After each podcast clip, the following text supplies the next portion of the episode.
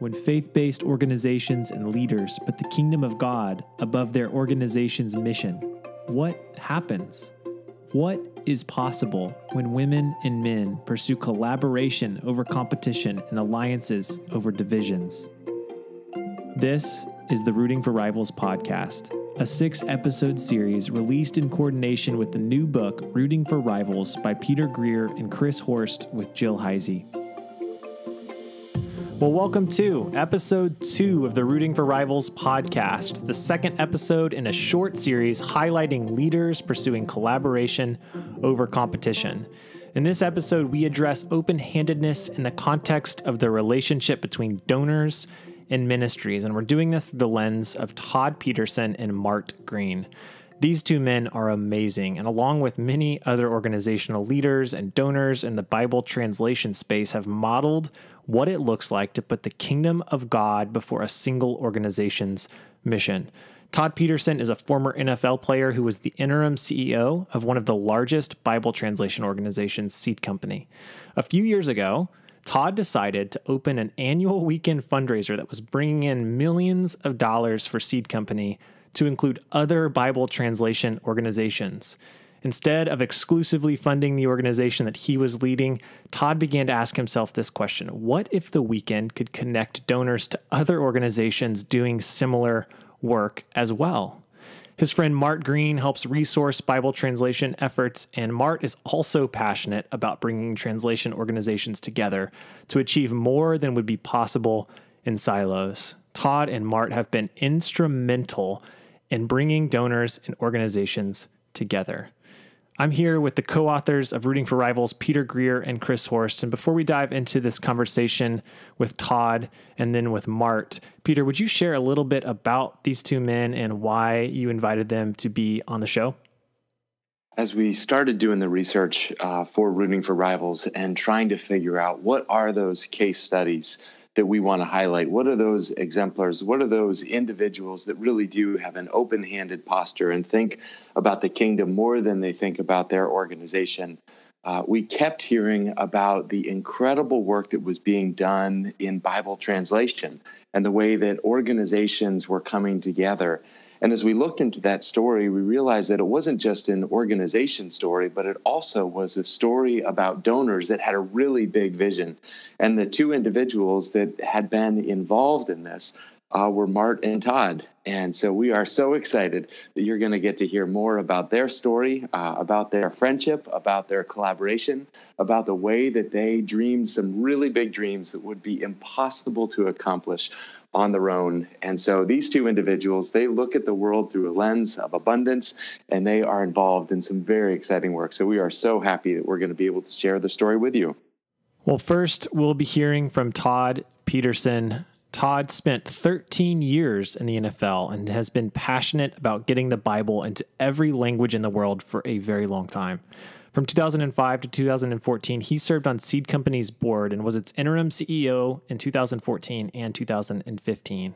He's joined with other families, including Mart Green, to build an alliance called Illuminations, which is a community of donors and Bible translation organizations that have raised over 90 million dollars in the last four donor weekends. So without further ado, here is the first half of the story with Todd Peterson. Well, Todd, first of all, you were a professional kicker in the NFL who eventually chaired the Seed Company board and became its interim CEO for a time. What led you to be an advocate for Bible translation? Yeah, that's a great question, Blake. Um, the short answer is that I had a college teammate who, ironically, was um, destined for NFL greatness and had his career cut short. He was an All American offensive tackle at the University of Georgia. Uh, my best friend there, uh, name is Alec Millen, and Alec was going to be a great offensive tackle in the NFL, but he blew his shoulder out. His career was uh, prematurely shortened. God had a different plan for his life. He ended up in seminary uh, pastored for a few years, and then became a Bible translator, as crazy as that sounds. And he said to me one day, you know, you need to know about this, and um, asked my wife and I if we'd support he and his wife in their mission work. And and then that led to him introducing us to Roy Peterson, who at the time was the president and CEO of the seed company. And we were clueless. You know, we were both walking with Christ and grown up in the church and come to faith in our teenage, you know, years and, and fallen in love with Jesus and fallen in love with with the word and had no earthly idea that there were thousands upon thousands upon thousands of people groups on earth who were culturally and linguistically distinct and that when god talks about you know every tribe nation language and people in revelation 7 being before the throne and before the lamb that it was 7000 different nations and you know living languages come and go, and there's dynamic, you know, kind of reality to the language world, and and so you know whether or not we're going to get to you know the throne and it's only going to be seven thousand, I don't know. It might be eight or nine or ten. We've been around for thousands of years, but the bottom line is it wasn't 220 or 30 or 40 like I thought countries in the world, and just an eye opener. And we quickly realized that there's two things that last forever the word of god and the soul of man and bible translation is the intersection of those two things and what what greater thing could we give our lives to hmm. yeah and seed company is it's a large organization and even in your answer there you're talking about a greater greater mission that went beyond seed company for years you hosted a weekend fundraiser that brought in millions of dollars then uh, as a part of the illuminations alliance you made a decision to open this weekend fundraiser to the network of organizations, a network of Bible translators to come and be a part of that fundraiser as well in 2015. So maybe you could start by just sharing a little bit about what that weekend fundraiser was like and then why you decided to include other organizations in that as well. Yeah, you know, that's a really interesting thing to think about. Um, you know, I would be remiss if I said I had some master plan or great plan to like, you know, move the heavens, you know, by my kingdom mindedness. I mean, the reality was that in my NFL career, we had the privilege of giving, you know, substantially more money as a young couple than we would have ever, you know, conceived of as I was leaving the game, I was considering, you know, do I kind of play another year and make a bunch of money and give it away, or is there something else God wants to do? And and the Lord had a different plan, and He wanted us to host this first Bible translation kind of major donor fundraiser. And so we kind of leveraged all our influence. And in 2007, my wife and I, you know, hosted about 425 people at our country club in Atlanta and pulled out all the stops with our friends and asked friends like Chris Tomlin to lead worship and Louie Giglio and Randy Alcorn and and different kinds of people to to be there and to to share in the program. And and what happened was it kind of gave us a vision for you know hey it's one thing to write a check it's another thing to write a check and or use your influence to to help other people see why they might want to want to write a check and and so, had I played and written a check, I might have been able to give a million bucks or something, you know, that year. But but instead, retiring and kind of giving my year to that cause, we saw millions of dollars given, and all of a sudden, it started this kind of like thinking in the seed company world. We ought to be doing this every week, you know, every year at least once, you know, a year for a weekend. And so, to your point, it it started what was known for a while as the President's Forum and it was, like you said, a multi million dollar kind of gathering each year. And some years people might give three or four or five million, and others maybe six. And but then in 2014, we had an opportunity to host what we were going to call Illuminations, and it was going to be kind of a seed company milestone celebration because in late 2013 or early 2014, Seed Company knew in the summer of 2013 they were going to hit their thousandth language. And so we couldn't time it perfectly but we knew by about december of 13 or you know sometime early in 14 we were going to hit a thousand languages and at the time i was chairman of the board and the ceo at the time roy peterson said man we cannot miss this opportunity april of 2014 we planned we thought we'd have this deal well we had it a lot of different circumstances going into it. Roy had been called to American Bible Society. I'd stepped in as the interim president and CEO of Seed Company out of the chairmanship. And we had the weekend. Um, my dear friend Mart Green was there. Uh, we had asked a whole bunch of folks there, key stakeholders, old board members, other organizational partners, CEOs, et cetera. And people gave $21 million. About 100 couples gave $21 million. Wow. And so all of a sudden it was like, what in the world just happened?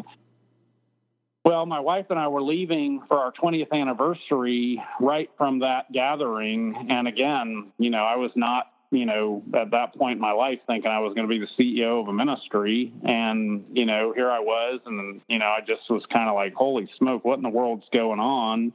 And so we had planned, or I had planned, kind of a surprise getaway for our 20th anniversary. We left. We had some friends with us. We were gone couple days into that trip, I was on a jog and I was thinking to myself, what just happened isn't about an organization. I mean, that, that was so much bigger and, and grander and like almost incomprehensible what just happened.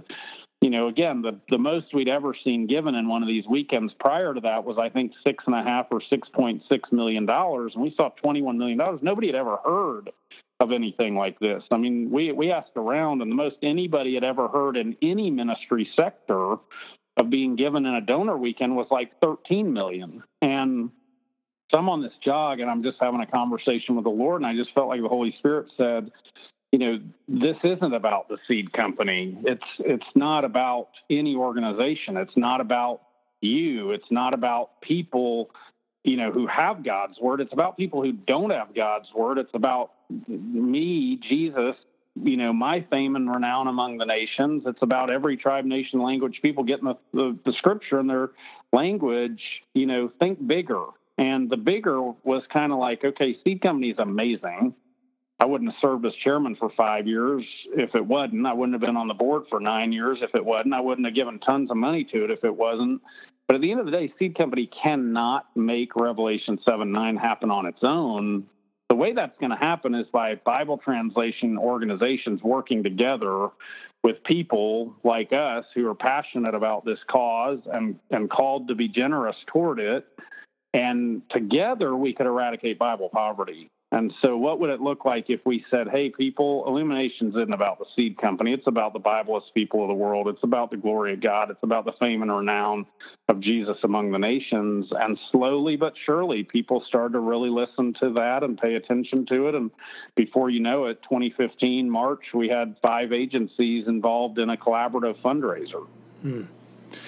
And what was the outcome of that that weekend when you had those five agencies there? Yeah, it was stunning. Um, you know, in a sense, it wasn't an apple to an apple because, again, in April of 2014, it was one agency that had done all kinds of planning around celebrating a thousandth language project. We'd already contracted with a venue for March of 2015, thinking it was going to be a seed company thing.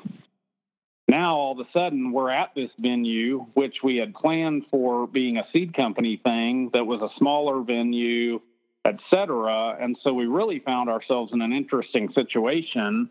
We were not able to have as big a gathering because of the fact that we had intentionally chosen a smaller venue because we didn't have a thousand languages to celebrate again. I mean, you don't decide you're going to celebrate a thousand ninety four. I mean, the year before was kind of a milestone.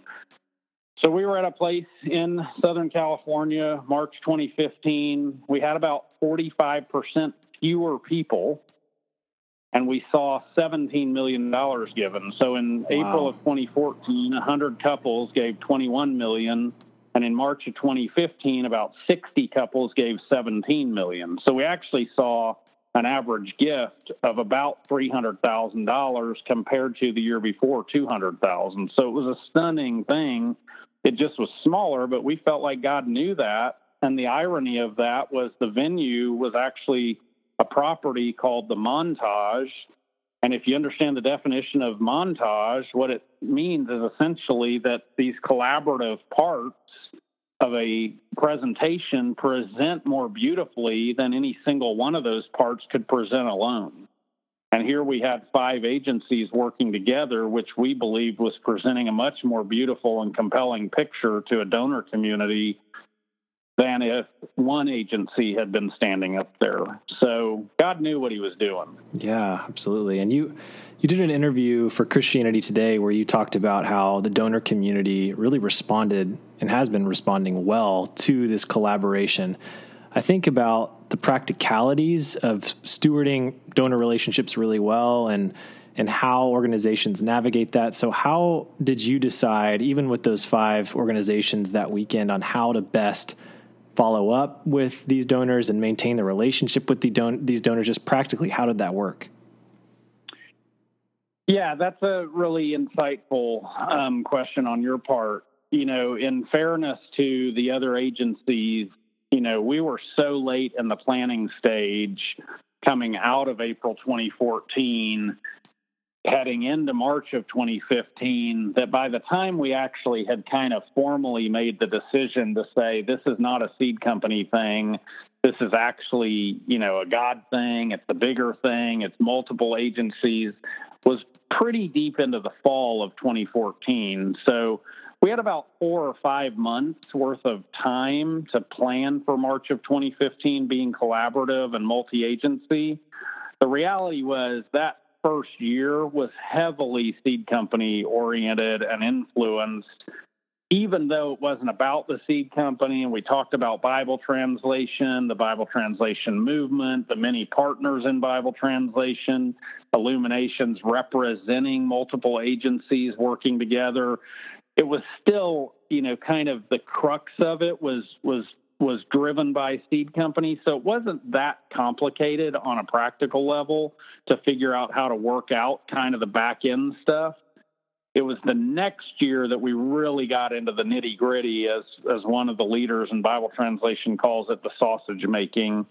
And it's been practically challenging, but incredibly rewarding. When you start having agencies kind of share fundraising, it's not easy. It's not. It's not. You know, simple. Um, it requires tremendous humility on these agency leaders' parts, the CEO's parts, the board's parts. It, it requires an abundance mentality on all their parts. They got to see the glasses overflowing at a minimum, half full. You can't see it half empty, or it doesn't make sense. It's illogical to do this.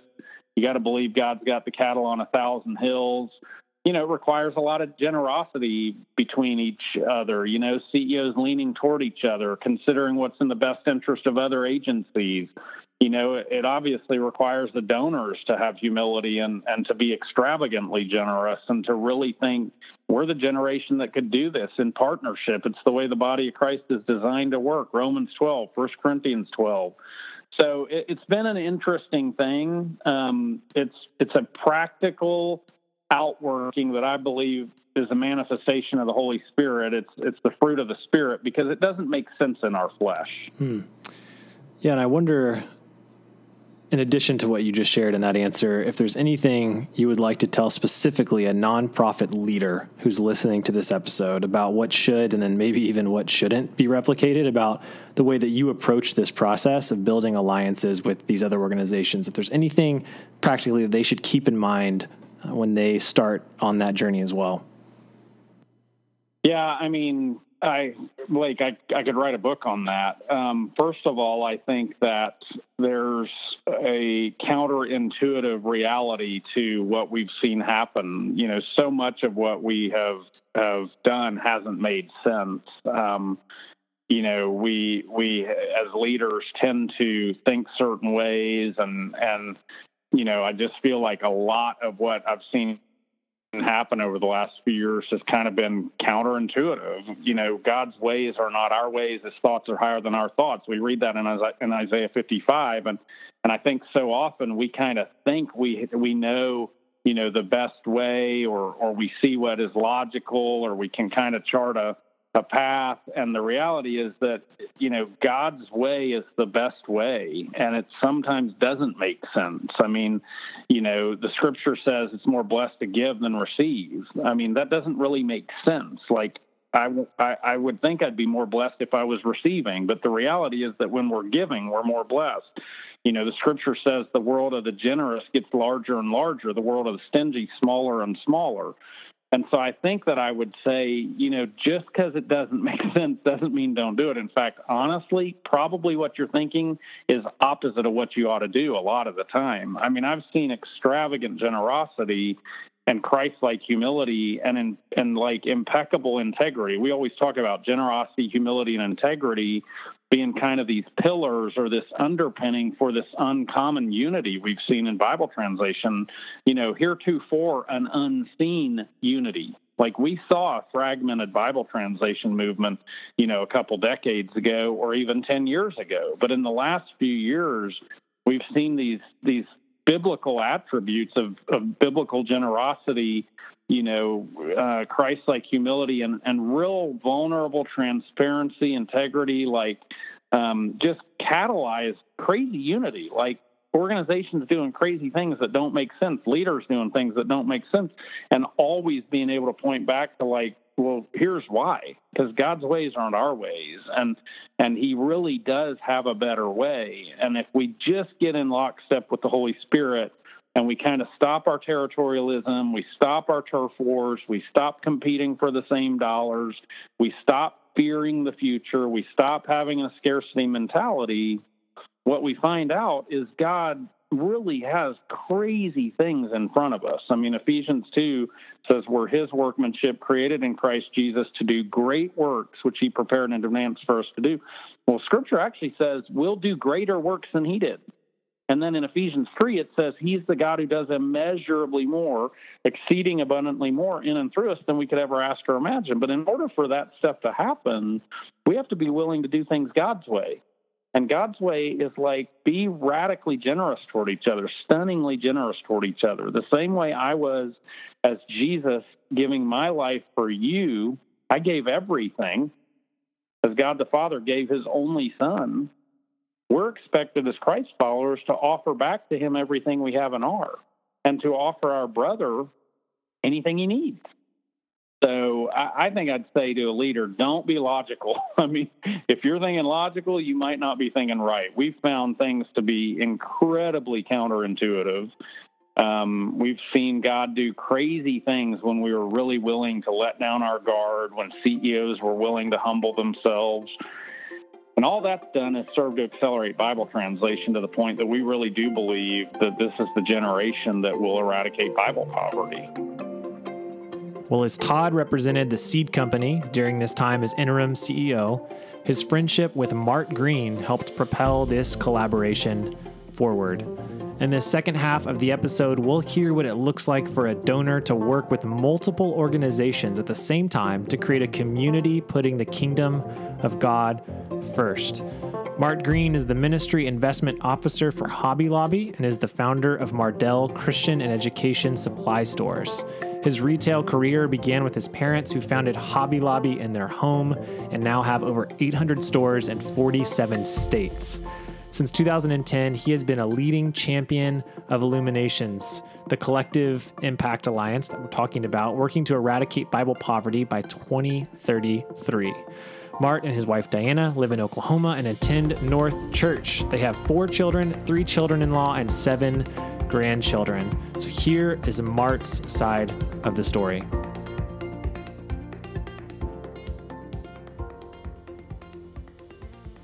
Well, Mart, why are you passionate about translating the Bible into every language in the world? Yeah, I, am definitely passionate about uh, translating the Bible into every language. It was in the early 1990s, actually, when I saw a book called Any Given Day in the Life of the Bible. At that time, uh, picture books were popular. Any given day in the life of Hawaii, any given day in the life of California. So photographers would go and spend all day long just taking pictures of Hawaii. So the Bible translation guys thought, well, let's take a picture of the Bible translation world. And so I had no context for what that meant. So I picked this book up and I'm I'm going through it, and it I just assumed Bible translation was probably done at a university, probably really smart people, because if you're going to translate the Bible, you got to be really smart. So it's probably done at universities. And um, I'm thinking maybe there's a couple hundred languages. You know, there's a couple hundred countries, and some countries share the same language. So But to find out there's 6,000 languages and that people actually go and live with the people and translate the Bible, living in all kinds of places in the world, jungles and deserts and all this stuff, and all these pictures kind of blew my mind. And so, uh, so anyway, that led to our family getting involved with Bible translation. And, and because we have Christian bookstores and we sell Bibles, we thought it'd be kind of neat to pay for the first edition Bibles of, that people got in their language the first time. And so uh, at that point, we were working with Bible translators. We've worked with several since then, and just they would each year they'd say, "Hey, here's the Bible translation we got done, and nobody's funded these printings yet. So hey, hey, can we help you print those?" So that's the reason that I was on an airplane headed to Guatemala in 1998. They said, "Mark, you've been paying for these printing of Bibles. You got to come to a dedication. It's a neat opportunity to see people get God's word in their heart language for the first time." So sure, finally got the right day to work out February the 7th, 1998. So I get on the plane, they'll go down there on February the 5th, and they'll give me a sheet of paper, and it said Eastern Halkotek was the name of the people group. It said there was 30,000 people who speak this language, and so I thought, I never thought about how many people speak a language. I assume if people speak a language, there's lots and lots of people. So I thought, oh man, that's there's only 3,000 of them, and oh, only 8,000 can read, only a thousand were believers, and only 400 believers could read. And so I'm like, oh my goodness, this is not a good return on investment. We just spent twenty thousand dollars down here, only 400 people could even read the thing, you know. And then I got depressed when I saw how long it took. This translation started in 1958, and that's 1990. Wow. That's 40 years. I'm born in 1961, so somebody's been translating this my entire life. Well, I'm going to go back home and not do this anymore. I'm not going to send money to translation only has 400 readers, you know. But I don't know what to tell you who spent 40 years of your life. They went down there and they're 30. They're now 70 years old. And so I don't know how to console those. I'm just going to go make some more money and do something different. So it's kind of my business mind going on, return investment. Get to Guatemala City. They tell me, oh, no, it's not here. We're going to get on a bus. Okay, let's get on the bus. So 10 hours later, I'm on this bus. So February the 6th, I'm on a bus all day long and the return investment question because I want to tell a good story when I come home, right? I got our employees, I got the family. I want to say, hey, wow, we did, you know, all this. And so I'm like, there's no good story here, guys. This is not going to be a good story. So that's kind of the spirit I'm in on February the 8th, 1998. Go to this ceremony, and they actually do sell the Bibles for subsidized price, whatever is culturally relevant. Maybe it's a quarter, maybe it's a dollar, but you know it costs more than that. So we help pay for the rest of that. Um, and the uh, translators are actually from North America. That was the style of translation was somebody from North America went down there and found four Eastern Halkotek men, in this case they're all men, to translate the Bible. So here's these six translators, and they in the ceremony give the Bible to them. So when they did that, when they gave a copy to Gaspar, he was the first local translator that went out. He did something I'd never seen before. And that was he openly wept as he went forward to get that Bible in his heart language for the first time. And God has never spoken to me audibly, but I just felt like the Holy Spirit prompted me with a question. And that was, why don't you go tell Gaspar he's not a good return on investment? Oh, you know, uh, yeah, for two days I've been stewing on that question.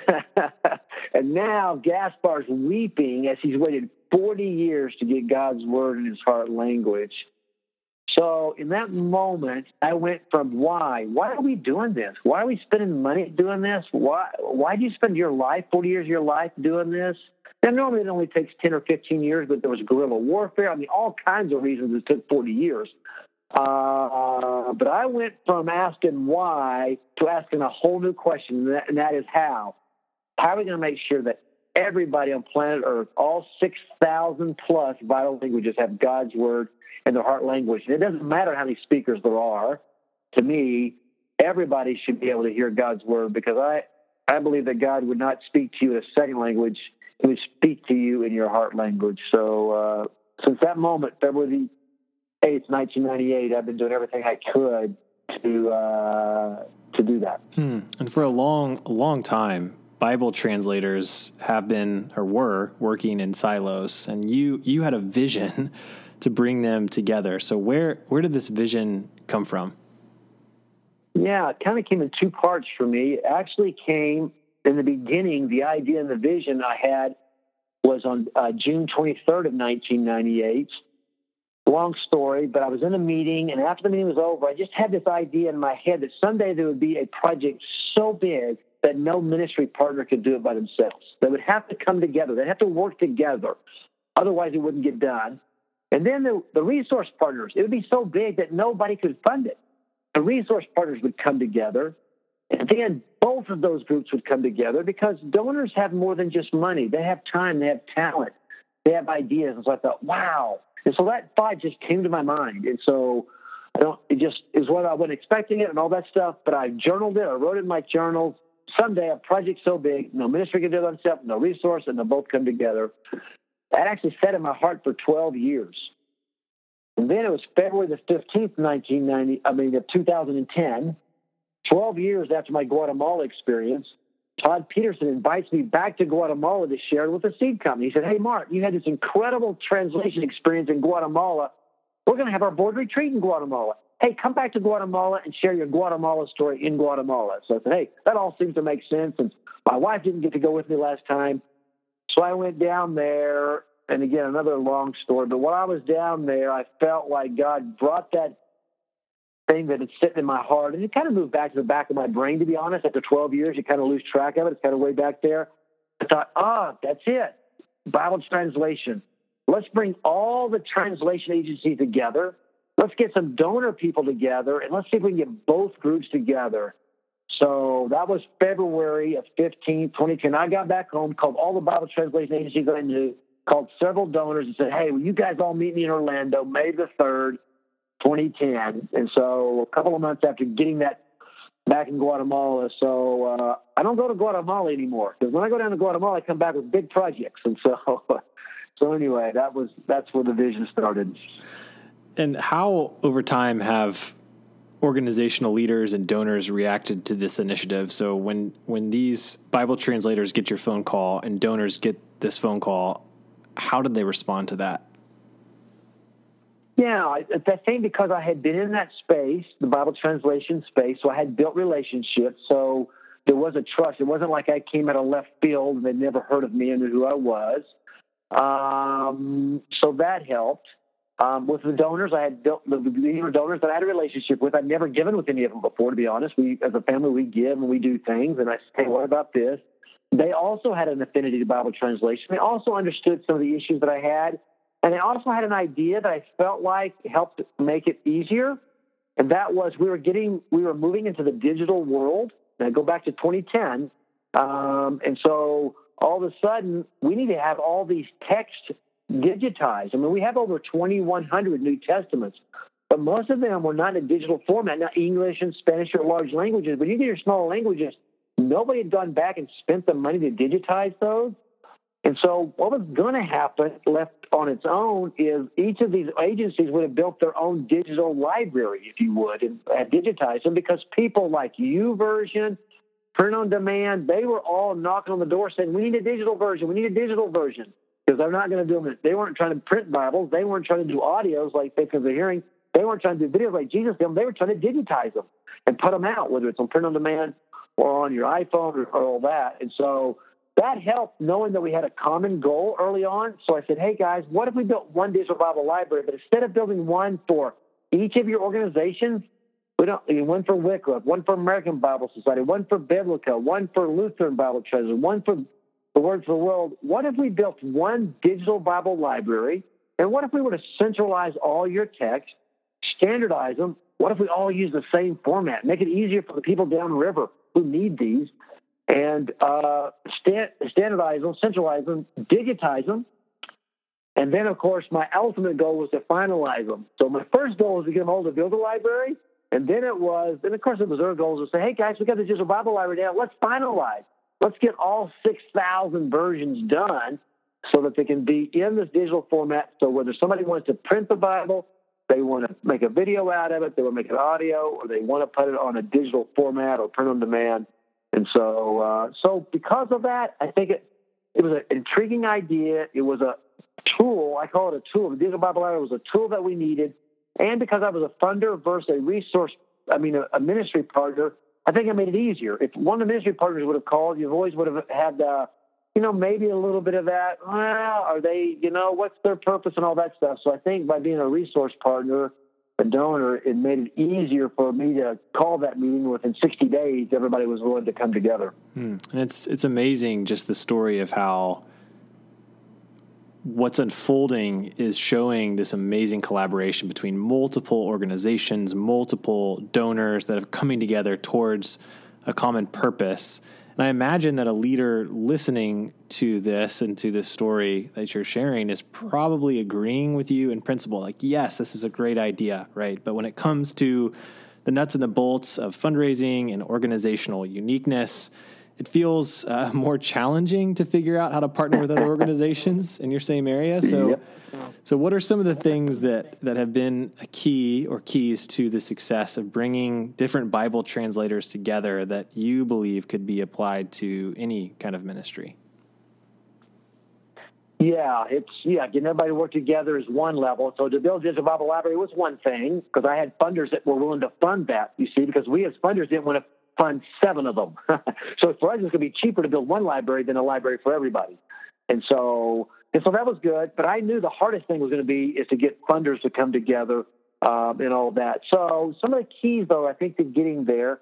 One, I think, as you articulated, is we had a, a common passion. It was passion alignment, and we aligned really against, against a real simple vision that everybody wanted. We're all passionate about this. We all could align to it, but none of us could do it by ourselves. None of us could say, we're going to eradicate Bible poverty.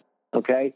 The largest organization in the Bible translation world cannot say that. They can do it by themselves. The only way we're going to eradicate Bible poverty is together. So when American Bible Society or Seed Company or Wycliffe has a donor event, and they do, they're able to tell an incredible story. The only time that we can tell a different story, so when we come all together, and we do have a funding event that is common to all of us. We all can raise the flag, eradicate Bible poverty. But the only way we're going to do that is together. And so, uh, so we knew that. So that was one of the key. I think having cunning tools. So we as donors said, we'll fund tools for you guys, but only tools that you're going to share across all agencies. Now, there's some tools that are very unique that different ministries need. They build those, they get them funded, we cheer that on. But there are some tools, like the Digital Bible Library, that are shared across all the agencies. And so those those were the common tools that we had that brought us together. Um, and so that that that made it quite good. And another thing was we actually met monthly, and we asked the CEOs to come themselves, not to send somebody else. So we meet every month. Now that's hard. Some of these are international, so they can't come every month. Uh, but they may have somebody in the U.S. So if they're located out of the country, sometimes we'll let a replacement come for the CEO. But we try to get the CEO there every time we can. We meet in the Dallas airport. We fly in that morning. We meet for four hours. We fly out that evening. And so, uh, but it's just communication and meeting once a month to build trust because that's really the equity that we have um, at, at every tribe, every nation. This collective impact is trust, and so we're building that trust. Um, and that's and I think been a big key. And then of course the big big key that happened is when Todd Peterson, who was the interim president of the seed company, had just had a funding event. He invited me to it, and they had just raised twenty million dollars. I'd never seen twenty million dollars raised from a couple hundred, three hundred people, um, and I actually left the meeting with two totally different emotions. With my Eradicate Bible Poverty hat on, I was super excited because $20 million just came to translate the Bible. When I put my Every Tribe Every Nation hat on, I thought, oh man, that's everything I hope to happen someday, except one thing. All the money is going to one ministry, you know, which of course it should. There's no, that's why Seed Company had it. But I thought, man, I'd hope to have a world class event like that and raise money for all the agencies. And now I don't want to compete with that. And so I kind of got into a dark room and couldn't figure out how to get out of it. So I thought, well, maybe every tribe, every nation's done. And so when Todd Peterson called me and said, Mart, Seed Company, one of our core values is generosity. And we're thinking about maybe next year illuminations being about the movement, not one ministry. I said, Todd, you're absolutely crazy. You're the interim president. There's no way in the world that board's going to take a $20 million uh, celebration and turn it over to everybody else. You know, that don't even tease me with that, you know. And so I wouldn't even let my brain go there. He called me back four months later and said it again. I said, Todd, you had a board meeting. Come on, did you tell your board what you're thinking?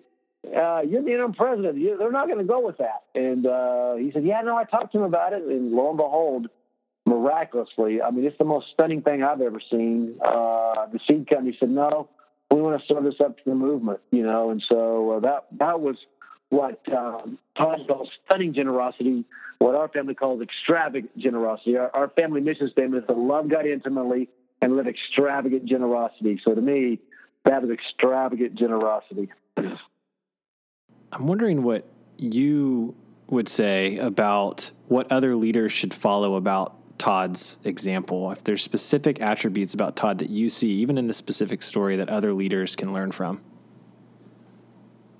Yeah, wow. There's lots of things. Um, I, one of the things I, that I look for in people is three things, and they, they kind of go back to in uh, First John, where uh, the Bible talks to us about the only Satan has three things. This world only offers three things: lust of flesh, lust of the eyes, and the pride of life.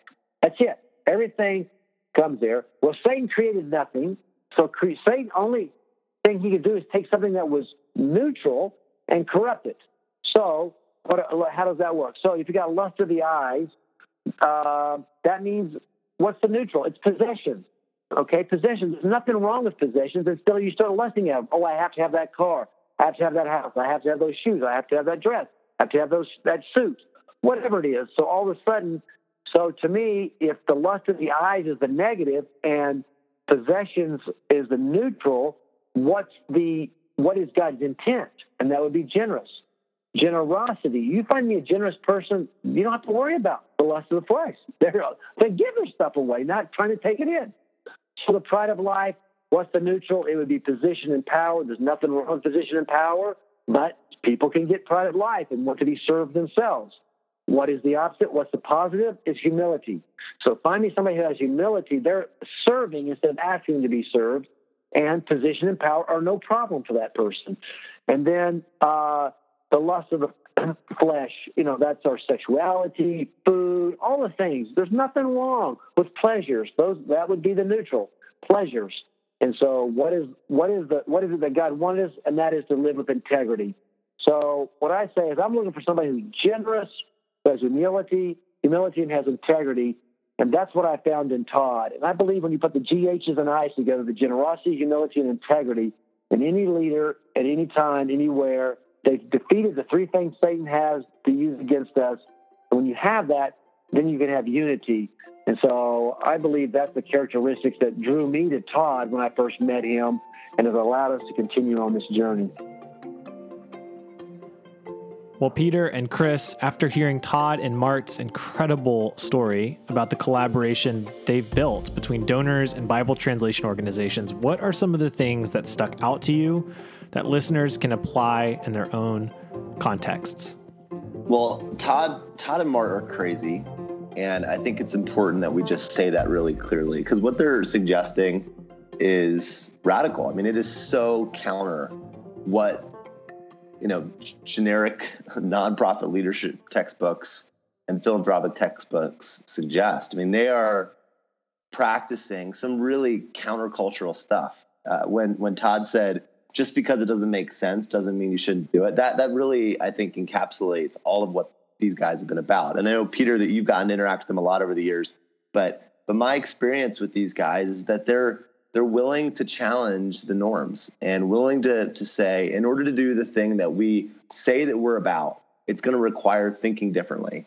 And, and it is really provocative uh, and exciting that, to see the way that uh, they're both leaning into generosity and open handedness in, in how they're serving and, and ministering and pursuing this goal of, of seeing the Bible translated in every language in the world. And the humility that's sort of baked into all their sharing and recognizing that their organization or their organizations that they're you know the ones that Mart's getting behind financially and partnering with, they're saying like they don't have all the answers within these organizations.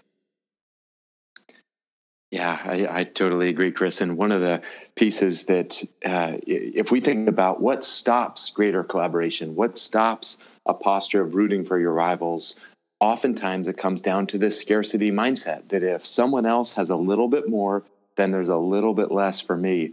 And what we hear so clearly uh, from Mart and from Todd is that that's that's not true mm-hmm. in a yeah. kingdom perspective. That's not true when it comes to the grander mission that we have. And it's right. possible to look at this to say more for you means more for us.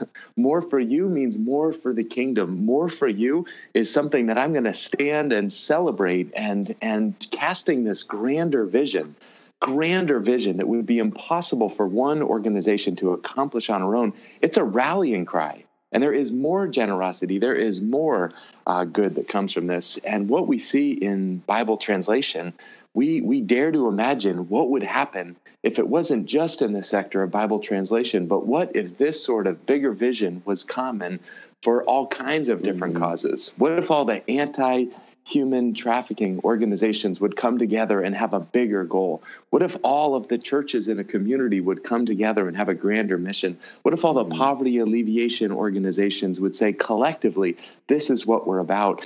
And so I think what they have demonstrated within the Bible translation movement is instructive for all of us, regardless of our sphere of influence. So I celebrate the, uh, as you said, Chris, just the the crazy, unusual, countercultural uh, worldview of abundance and dreaming really big dreams together. And one thing that I think builds that sort of momentum as the first step is really understanding the issue and and understanding what you're about and who who are the players. And and I know from my own leadership and from interacting with a lot of peers, we can get this tunnel vision where we really only know what we're about. And we really only know the issues of the countries that we're working in, our, our organization or the sector that we're working in. And and that sort of tunnel vision can cause us to lose sight of that larger vision. And and so you heard that from both Todd and Mart was this educational journey that they went on to really understand what are the, the big issues facing all the organizations in this sector? Who are the players? Who are the leaders out there that are doing this sort of work? Who has the best solutions to these problems? Not being beholden to your own ideas, but recognizing that these other organizations and other leaders might have something to contribute. they may have systems that are better uh, to accomplish the mission that you're about. So I think that educational process is one that again, it sounds, I, almost hate to admit it, but it feels in some ways like we don't have time to learn about what our peer organizations or rival organizations are up to because we've got our own stuff uh, that we have to manage. But I do think that's an important first step in this process. One, one thing Mart shared, which I thought was really important, he was reflecting on what he appreciated about Todd. And he talked about it, it really was the virtue that he saw in Todd and his humility and his uh, generosity and the way in which he conducted himself that really created the opportunity for unity to exist and and it was that virtue that was the foundation uh, for unity and and that you know when we started working on this project that was something that we came to as well that focusing on uh, organizational and personal virtues and vices is a great way to create the opportunity for unity that we have to as leaders and as organizations be thinking about the vices that entrap us, the virtues that grow us more into the likeness of Christ. And and as we reflect, as we reflected in the book, uh, really it's those virtues that create the possibility for for unity. And Mart, I thought, named that really powerfully. Thank you for listening to the Rooting for Rivals podcast. Rooting for Rivals is a book by Peter Greer and Chris Horst with Jill Heisey that reveals how faith based ministries can multiply their impact by cooperating rather than competing with others. You can get the book anywhere books are sold. For more information about this episode, including links to resources mentioned in the show, visit www.rootingforrivals.com slash podcast.